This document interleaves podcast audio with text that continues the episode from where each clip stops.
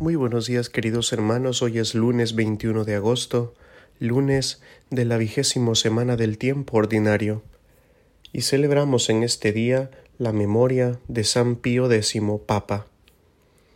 Y el Evangelio del día de hoy está tomado de San Mateo, capítulo 19, versículos del 16 al 22.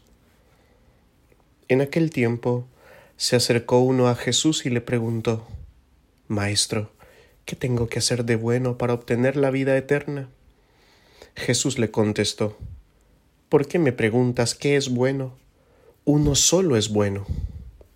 Mira, si quieres entrar en la vida, guarda los mandamientos.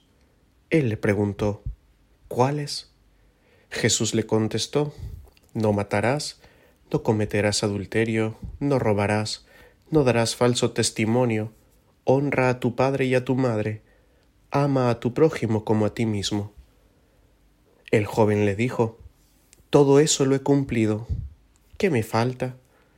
Jesús le contestó, Si quieres ser perfecto, anda, vende tus bienes, da el dinero a los pobres, así tendrás un tesoro en el cielo, y luego ven y sígueme. Al oír esto, el joven se fue triste, porque era muy rico. Palabra del Señor. Gloria a ti, Señor Jesús. Un joven se acerca a Jesús con una pregunta. ¿Qué tengo que hacer para alcanzar la vida eterna? Tiene un ideal muy noble. Busca alcanzar la salvación, la máxima aspiración del creyente. Jesús le responde con claridad. Para entrar en la vida hay que guardar los mandamientos. No hay otro camino. El joven le pregunta, ¿cuáles? Jesús hace referencia a los mandamientos hacia el prójimo.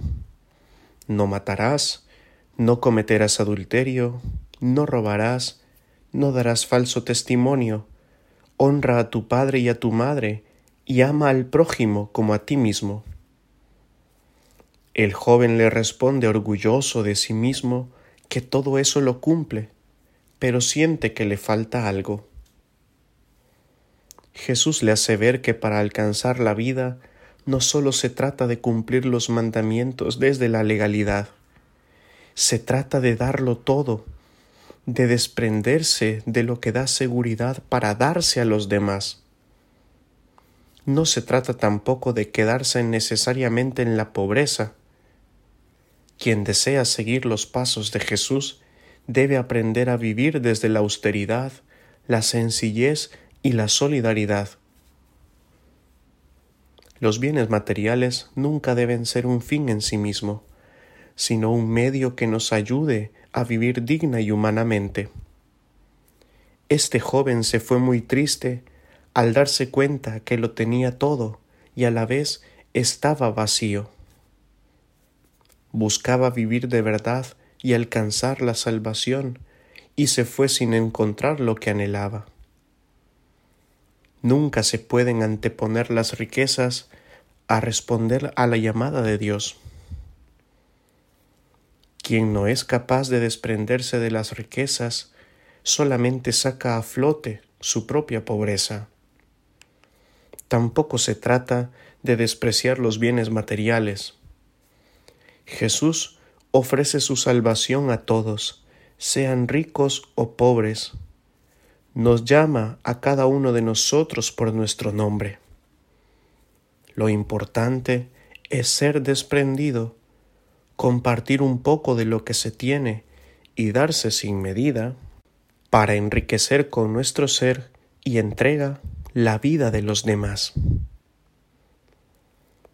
Y la bendición de Dios Todopoderoso, Padre, Hijo y Espíritu Santo, descienda sobre cada uno de ustedes y les acompañe siempre. Amén.